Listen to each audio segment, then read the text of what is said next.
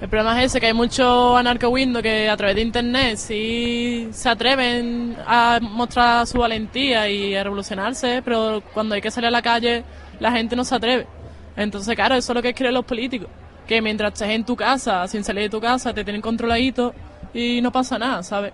A ellos eso no les molesta. A ellos lo que les molesta es que salgas a la calle y muestres tus, tus opiniones. Mientras nos quedemos en nuestra casa, ¿qué vas a conseguir? Que sí, que tiene mucha libertad de expresión en Internet. Y es un gran medio, no te voy a negar que no. Y gracias a Internet la gente se entera de las cosas. Pero es que no sirve de nada si no sales después a manifestarte. Bueno, en primer lugar, sobre lo que antes ha preguntado Pablo, que no se lo hemos contestado, lo del el animal político, me refiero al modo en que actúa el ser humano consigo mismo. Es decir, el ser humano genéticamente necesita otro ser humano para poder sobrevivir. O sea, si desde la familia o desde la pareja para poder seguir la, la especie adelante. Sí, la política es necesaria, está en nosotros.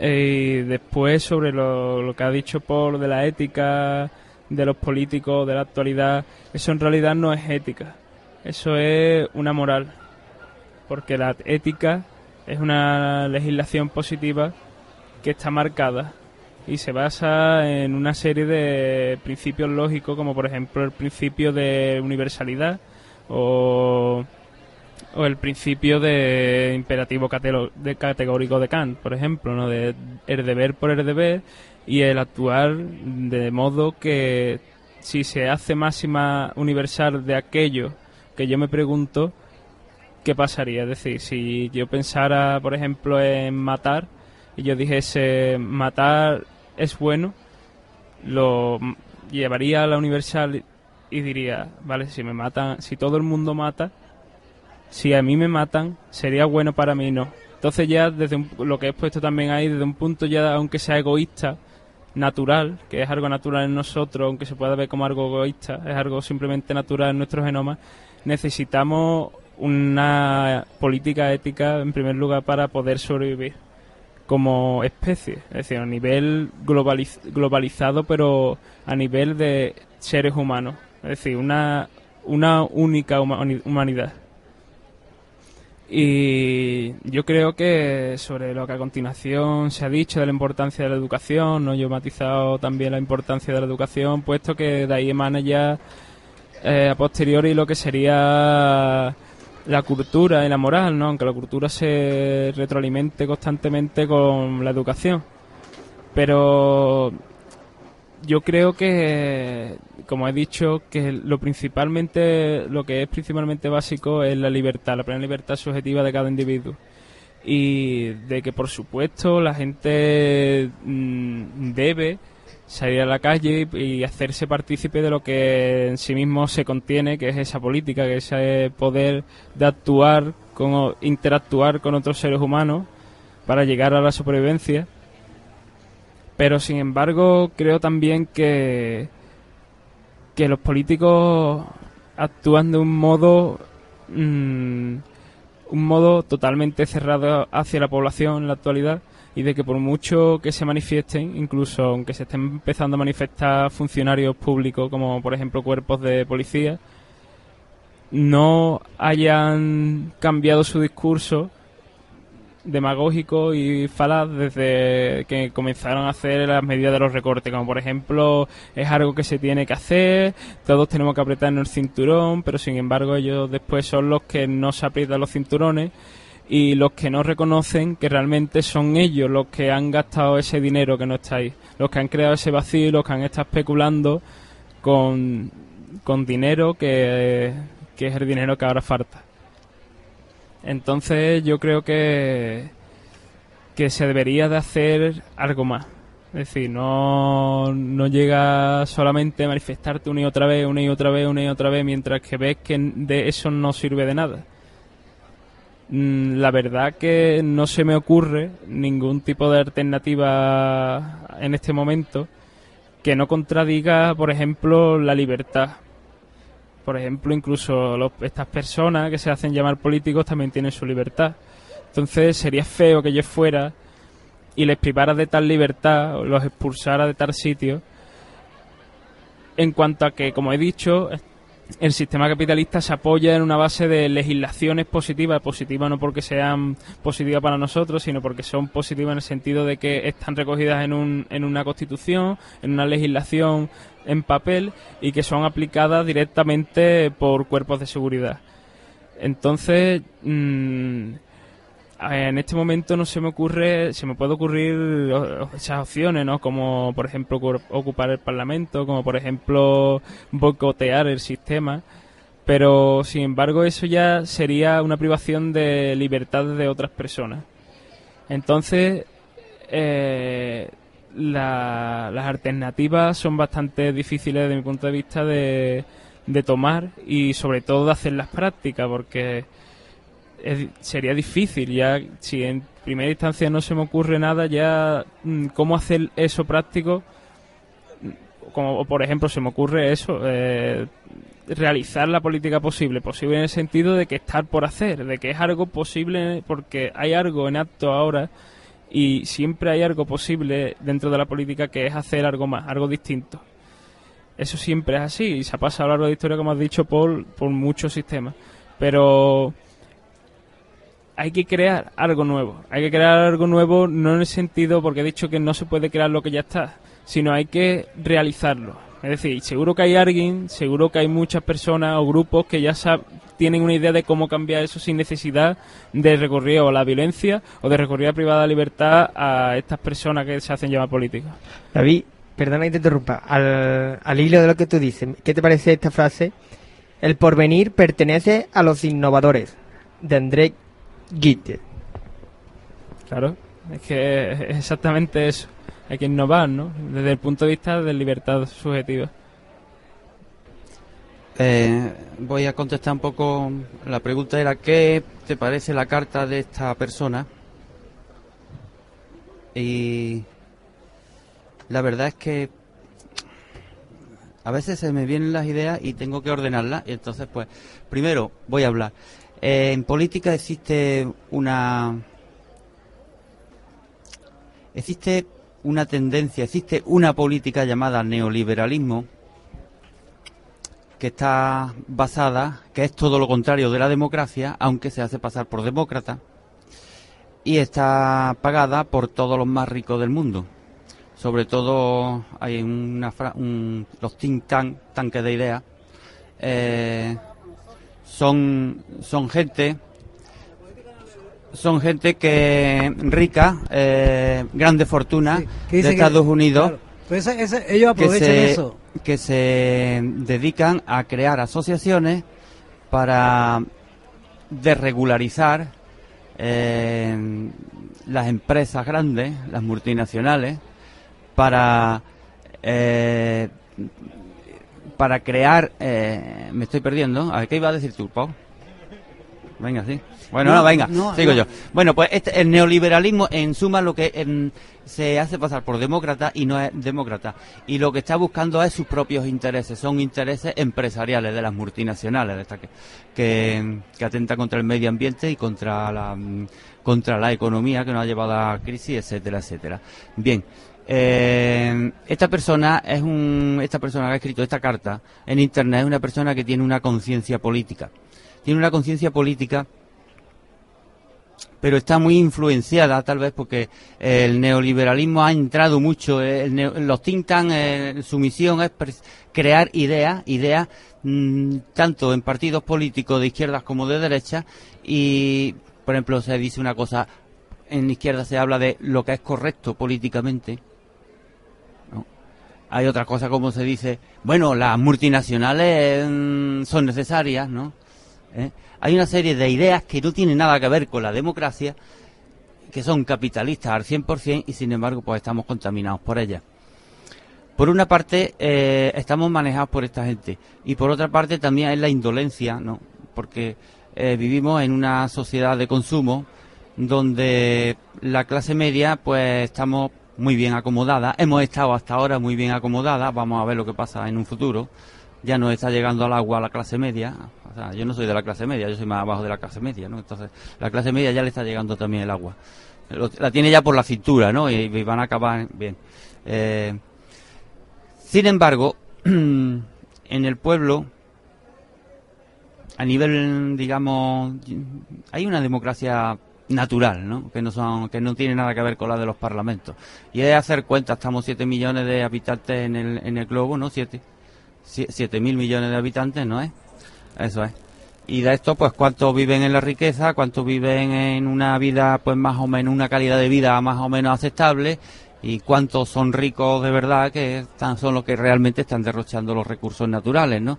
Y entonces, pues, los pobres somos la mayoría, es la base, ¿no? Pero, claro, ha hecho una buena labor el neoliberalismo diciendo que los políticos son malos, que los políticos solamente buscan su... Y es verdad, en muchos casos por supuesto que es verdad, ¿no? Pero claro, han creado un descrédito en las instituciones y en la política. Y entonces el pueblo eh, llega a entender la política como una profesión, pues como un mecánico, como un carpintero, que no tiene ninguna influencia, digamos, en un país sino simplemente lo puramente económico. Entonces esta gente nunca van a votar, nunca van y si van a votar, pues a lo mejor sí, si no les cuesta mucho trabajo, ¿no? Y luego la segunda conciencia, esta persona que ha escrito esta carta pertenecería a la segunda conciencia, al segundo grado de conciencia, que es los que saben que realmente en un parlamento se legisla y se hacen leyes que pueden cambiar la economía y que te pueden fastidiar, porque tú todos pertenecemos a un sector social, cualquiera. O sea, el que es rico, el que es rico, el que pertenece a, a un, no sé, a, a, los, a los carpinteros, al que pertenece a una clase media, el que pertenece a una clase más baja, ¿no? La clase de los comerciantes, ¿no? Yo qué sé, de los zapateros, etcétera. Eh, estos son sectores productivos que, mediante leyes, se pueden beneficiar o se pueden perjudicar. Bueno, pues esta gente entiende que esas leyes los pueden beneficiar o perjudicar y que deben de actuar en política. Pero actúan solamente para, para su grupo, para su sector. No les interesa la generalidad del país. Entonces, ahí están todos nuestros políticos. Esa es la idea que tienen. Nuestros políticos hacen carrera política. Ellos realmente no van a arreglar el país. En todo caso, van a arreglar su partido político, para que su partido político sea mejor. Pero el tema de, de España, ¿eh? España que somos todos los españoles, no, no, no, no. En todo caso, su sector, que a lo mejor su sector es un sector pues de, profesiones liberales, ¿no? Pues ellos van a defender y van a hacer, cuando llega al gobierno van a hacer solamente leyes de ese tipo, ¿no? El auténtico gobernante es el que está en la tercera, en el tercer grado de conciencia. El tercer grado de conciencia necesita básicamente de altruismo y, de una y de una conciencia de que estamos todos gobernados, estamos todos, eh, un país está formado por una serie de sectores sociales que muchas veces tienen intereses opuestos. Y entonces, pues ahí es donde está precisamente el buen gobernante. Bien, entonces, en resumen, bueno, pues cuestión de tiempo, o sea, hay que echarle tiempo y estas personas que tenemos conciencia de que todavía no nos movemos, cuando las cosas se pongan peor que se van a poner, pues entonces nos moveremos. Luego habéis hablado también otra cosa muy interesante que es sobre, eh, sobre las especies y tal. Eh, también quiero ser un poco optimista. Dentro existe una oligarquía en el mundo, una oligarquía que tiene todo el conocimiento, acapara todos los recursos naturales y además mucho de conocimiento. Eh, no todos son malos, ¿no? El hombre yo lo catalogo entre egoísta y, altruista. Y entre estas dos, entre, estos dos extremos, pues andamos todos, ¿no? Eh, eh, las personas que son realmente altruistas, pues han llegado a, incluso quien no lo es, ¿no? Hemos llegado una, a una conciencia de que el hombre no puede hacer, de que no debe de hacer todo lo que puede porque hemos llegado a un grado mm, tecnológico de desarrollo tan grande que el planeta se nos ha quedado pequeño y que con un botón, apretando un botón, podemos destruirlo. Todos somos conscientes de eso. Y de que si utilizamos los recursos naturales como hasta ahora lo estamos utilizando, ya los estamos agotando. Y sabemos que ese no es el camino porque la especie va a perecer de esta manera. Nosotros cuando estudiamos las especies, las especies en la naturaleza, vemos que cada una lucha contra las demás y unas depredan a otras. Y entonces, observando esto, podemos llegar a la conclusión de que las, mm, las especies no son ecologistas. El león no va a matar al ciervo ¿eh? y lo coge por la yugular para que sufra menos. No, no, no. Empieza a comérselo por las patas de atrás. Y a lo mejor se muere cuando va por mitad del cuerpo el, el ciervo. Entonces hay una crueldad enorme en, en la naturaleza. Y no solamente eso, sino que cada especie intenta dominar a las demás.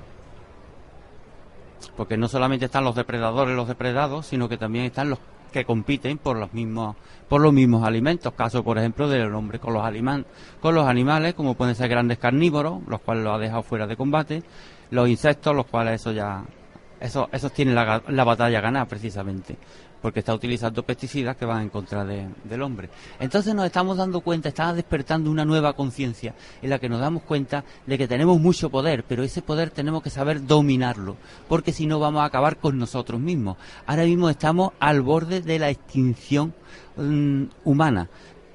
¿Por quién? Por culpa del hombre, por culpa de que no tenemos una conciencia o sea, porque ahora lo que queda, nosotros tenemos que olvidarnos ya de esa conciencia de especie. Lo mismo que hemos tenido un salto evolutivo tecnológico, o sea, no, perdona, no evolutivo, sino un salto tecnológico en cuanto a crear nuevos artefactos y maquinarias que son realmente maravillosas, ahora nos queda tener un salto de conciencia y darnos cuenta de que nosotros hemos adquirido mucho poder y que podemos matar una sola especie ¿eh? con una sola ley. Podemos, con una sola ley en el Parlamento podemos matar miles de especies animales y destruirlas y dejarlas en, en, extinguirlas, ¿no? Pero también nos estamos dando cuenta que necesitamos de la biodiversidad. Entonces nos estamos dando cuenta de que tenemos mm, que ser compasivos, tenemos que ser altruistas en el sentido de que tenemos que velar por las demás especies. El hombre ya ha llegado a, a adquirir en estos momentos casi el estatus de Dios. En ese sentido, pero pero no tenemos esa conciencia todavía. Eso es lo que se está desarrollando. Ese es el albor de la nueva conciencia a la que yo me refiero. Cuando nosotros nos damos cuenta de que nosotros ya no podemos luchar contra el enemigo, contra, contra Irak, por ejemplo, ¿eh? o contra Estados Unidos, o contra las multinacionales. Nosotros no podemos crear otra multinacional porque nos vamos a cargar eh, o en una guerra. Nosotros no podemos, no podemos utilizar las armas que utilizan contra nosotros, porque entonces destruimos el planeta. Nosotros tenemos que darnos cuenta que tenemos que utilizar otras otras armas y que tenemos que dejar que los enemigos sobrevivan también y que tenemos que tener un margen de tolerancia, pero no porque seamos más guapos, porque seamos más simpáticos, porque va en ello la supervivencia de la especie. Porque en la Segunda Guerra Mundial nos dimos cuenta que nos podíamos matar todos y, y nos dimos cuenta que el mundo el mundo, el mundo lo podíamos destruir eh, un poco más y lo destruimos. Entonces se hicieron grandes, se creó la ONU con la idea de, de, de, que no, por lo menos no hubiese más guerra, o si lo hubiera, fuesen de alguna manera controladas. De ahí el Tratado de Ginebra, el Tratado que mm, ya no se habla de eso, ya hemos llegado a un desmán en el que ya las guerras son a uñas y dientes. Pero en estos tratados antes había normas como eh, pues la acción humanitaria, respetar la Cruz Roja, etcétera, había unas normas humanitarias. Y todo esto, pues, pero eso antes, mm, los japoneses iban a por todas, los americanos a por todas, Hitler a por todas. Pero a por todas, a ellos no les importaba que se mm, cargarse el planeta. Mm, ellos lo que iban es a destruir al enemigo, a aniquilarlo. De hecho, el nacionalsocialismo ha sido aniquilado, bueno, se lo merecía, ¿no? Pero no es esa la cuestión, la cuestión es que nos estamos dando cuenta, el que la persona que está en la nueva conciencia se está dando cuenta de que tiene que dejar de un lado la conciencia de la naturaleza, de, cada, de la, la conciencia que cada especie tiene de sí misma, el hombre tiene que tener, además de esa conciencia, otra conciencia que sea guardián de todas las demás especies, porque el hombre necesita de esas especies para sobrevivir. Ah, me, va a permitir que te, te contesta algunas cosas sobre las que estado hablando Manolo. Eh, en primer lugar, yo creo que el problema no es el liberalismo en sí. Es decir, el, el liberalismo es un sistema, eh, o el neoliberalismo, un sistema, bueno, proviene del liberalismo, y es un sistema que básicamente se centra en la libertad de actuar del ser humano. Es decir, yo aquí he hecho un enaltecimiento de la libertad y entonces yo estoy a favor del liberalismo siempre y cuando se utilice junto con esa política posible y ética y esa libertad ética que yo he dicho y que yo he mencionado. Es decir, eh, que tú puedas mm, hacer una empresa libremente, eso es maravilloso. Es decir, la libertad humana en juego con el aquí y el ahora en el que estamos, en el que debemos de estar aquí ahora. Es decir, si por ejemplo yo tengo un huerto y quiero ganarme algo de dinero y quiero hacer una pequeña empresa de venta ecológica. Perdona, perdona, yo me estoy refiriendo a las grandes multinacionales. Yo me estoy refiriendo a que las grandes, o sea, los neoliberales pro, mm, propagan la desregularización. Claro, pero yo la libertad de empresa, perdona, la, libertad, perdona, la libertad de empresa para las multinacionales. Ahora, para el pequeño comercio, pues ya estamos viendo que están poniendo leyes, por ejemplo, las últimas que se ha hecho, pues se ha liberalizado el horario. Eso es cargarse a la pequeña empresa, porque entonces si tú tienes una empresa pequeñita, eh, familiar, tú ahora tienes que estar de día y de noche y llega un momento en que te hartas y además no sacas dinero. Pero las multinacionales no tienen problemas, las grandes cadenas no tienen problemas porque contratan a una niña por dos pesetas eh, y dan ocho horas y luego y pero es que eso es un precio irrisoria. Entonces para ellos es que son eh, son Mm, son cínicos los tíos, ¿no? De regularización para sus multinacionales, pero para, las pequeñas empresas, mucha regularización, ¿eh? A eso hay que regularlo y a eso hay que sacar, y muchos impuestos. Y ahora los paraísos fiscales, ¿qué pasa con los paraísos? ¿De eh, quién son los paraísos fiscales? Es la doble moral a la que yo me refiero, a lo que yo iba, ¿no? es decir, hay una doble moral porque, por ejemplo, eh, aquí se habla del neoliberalismo, está el, partido que está ahora, que es un partido neoliberalista, y lo defiende porque llevan se, le hace falta se ponga una medalla de neoliberalista porque eso es lo único que les falta para demostrar realmente eso neoliberalista, porque yo creo que ya lo han demostrado y que ellos lo van gritando a los cuatro vientos. Es decir, el problema es que si el liberalismo consiste en que tú tengas una empresa y en que tú libremente lleves esa empresa y el que tú libremente afrontes las consecuencias de esa empresa,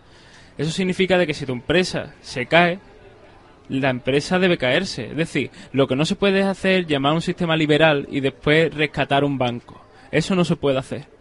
Pues no se puede dar dinero a tus amigos. También ahí entra la doble moral y lo que te he dicho de la falta de una política posible y, y ética, una libertad ética en el sentido de actuar responsablemente. No, porque tú puedes hacer una gran multinacional y tener la libertad del que el liberalismo te proporciona, pero sin embargo está explotando a niños y está trabajando en el tercer mundo que te sale más barato y está haciendo un montón de burras. Y está recibiendo un montón de dinero que después no se proporciona a países mm, que son más pobres, por ejemplo, y que no tienen la posibilidad de ni siquiera llegar a ese liberalismo. Es decir, de, poder tener la posibilidad de, crear una empresa y de llegar a ese liberalismo para participar en un mercado mundial. Que eso no sería malo. Lo malo es cuando mm, todo se lleva al extremo y se convierte en una mutación amorfa y aberrante de lo que sería algo más justo, ¿no? Eso es lo que yo, lo que yo iba a... Yo no, no, no... Me he perdido un poco, pero vamos. Bueno, pues voy a leer un capítulo de, del libro Las palabras que curan de Alex Rovira se titula Reveladora Crisis. Al recoger las piedras que me lanzaron, vi que una era una joya. Poema japonés. En diversos idiomas orientales, el ideograma que se utiliza para expresar el concepto crisis es exactamente el mismo que el que se emplea para expresar el concepto oportunidad. Lo que en un momento de la vida se presenta como un revés es quizá una puerta abierta a un cambio necesario, una oportunidad deseada o incluso directamente una bendición. Lo contrario también puede suceder. Un aparente golpe de suerte se convierte en el tiempo en una pesadilla de compleja gestión y superación. Buena suerte, mala suerte, quién sabe, reza el cuento de la tradición. Las lecturas a corto plazo y la crispación son malas consejeras. Mientras que la perspectiva y la templanza nos pueden ayudar a poner las cosas en su sitio y a propiciar renacimiento en nuestra propia vida, que gracias al abono y a la humildad que nos ha dejado la crisis, nos lleven a crecer a alturas que nunca hubiéramos imaginado. Eso sí, el desarrollo espiritual que nace de lo que podríamos llamar el efecto bofetada no se produce como resultado de la ingenuidad, de la pereza ni de la estupidez. Es necesario que tras la crisis reflexionemos, meditemos, hagamos introspección, nos cuestionemos y miremos nos miremos de encontrar qué mensaje nos brinda la vida en esa situación y que para incorporar el don que pueda haber surgido nos pongamos a trabajar con lo aprendido. Un viejo maestro que conocí cuestionaba siempre a sus alumnos cuando estos se quejaban de que una situación difícil se había presentado en su vida. Si de esta situación pudieras aprender algo útil, positivo, que te hiciera creer, perdón, crecer como persona, ¿qué sería? Esa es la pregunta. Si de esta situación pudieras aprender algo útil, positivo, que te hiciera crecer como persona, ¿qué sería? Y cada cual puede encontrar múltiples respuestas a cada reto que nos pone la vida, ya que del mismo modo que no hay un día sin noche, vida sin muerte, luz sin oscuridad, no hay tampoco crisis sin posible aprendizaje, dolor sin lección, revés sin adverso. ¿Qué podemos aprender de nuestra crisis? ahora? ¿Con qué podemos quedarnos? ¿Con qué nos quedamos? Nuestros momentos de más lucidez suelen tener lugar cuando nos sentimos profundamente incómodos, infelices o insatisfechos.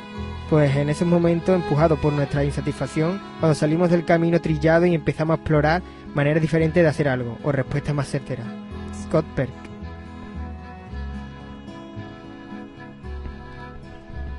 Al fin y al cabo, somos lo que hacemos para cambiar lo que somos. Eduardo Galeano. No cambies la salud por la riqueza, ni la libertad por el poder. Benjamin Franklin. Las cosas no cambian, cambiamos nosotros. David Turo. Las personas cambian cuando se dan cuenta del potencial que tienen para cambiar las cosas. Pablo Coelho. Nunca creí que pudiéramos transformar el mundo, pero creo que todos los días se pueden transformar las cosas. François Giraud. ¿Por qué se ha de temer a los cambios? Toda la vida es un cambio. ¿Por qué hemos de temerle? George Herbert.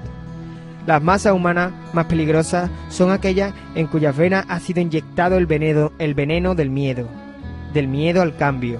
Octavio Paz. Todos piensan en cambiar el mundo, pero nadie piensa en cambiarse a sí mismo. Alexei Tolstoy. Si existiera algo que quisiéramos cambiar en los chicos, en primer lugar deberíamos examinarlo y observar si no es algo que podría ser mejor cambiar en nosotros mismos. Carl Gustav Jung. Nadie puede ser esclavo de su identidad. Cuando surge una posibilidad de cambio, hay que cambiar. Elliot Gould. La diferencia entre un esclavo y un ciudadano es que el ciudadano puede preguntarse por su vida y cambiarla. Alejandro Gandra. No tenemos otro mundo al que podernos mudar. Gabriel García Márquez. La corrupción de una cosa corresponde necesariamente a la generación de otra. Cambiar de horizonte es provechoso a la salud y a la inteligencia. Gustavo Adolfo Becker.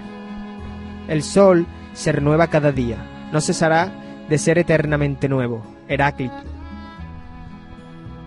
No hay nada como volver a un lugar que permanece sin cambio para descubrir cómo has cambiado tú.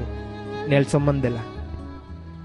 Para que una revolución tenga éxito debe de redescubrir valores ya olvidados y adaptarlos a las exigencias de la época. Rabindranath Tagore. El porvenir pertenece a los innovadores.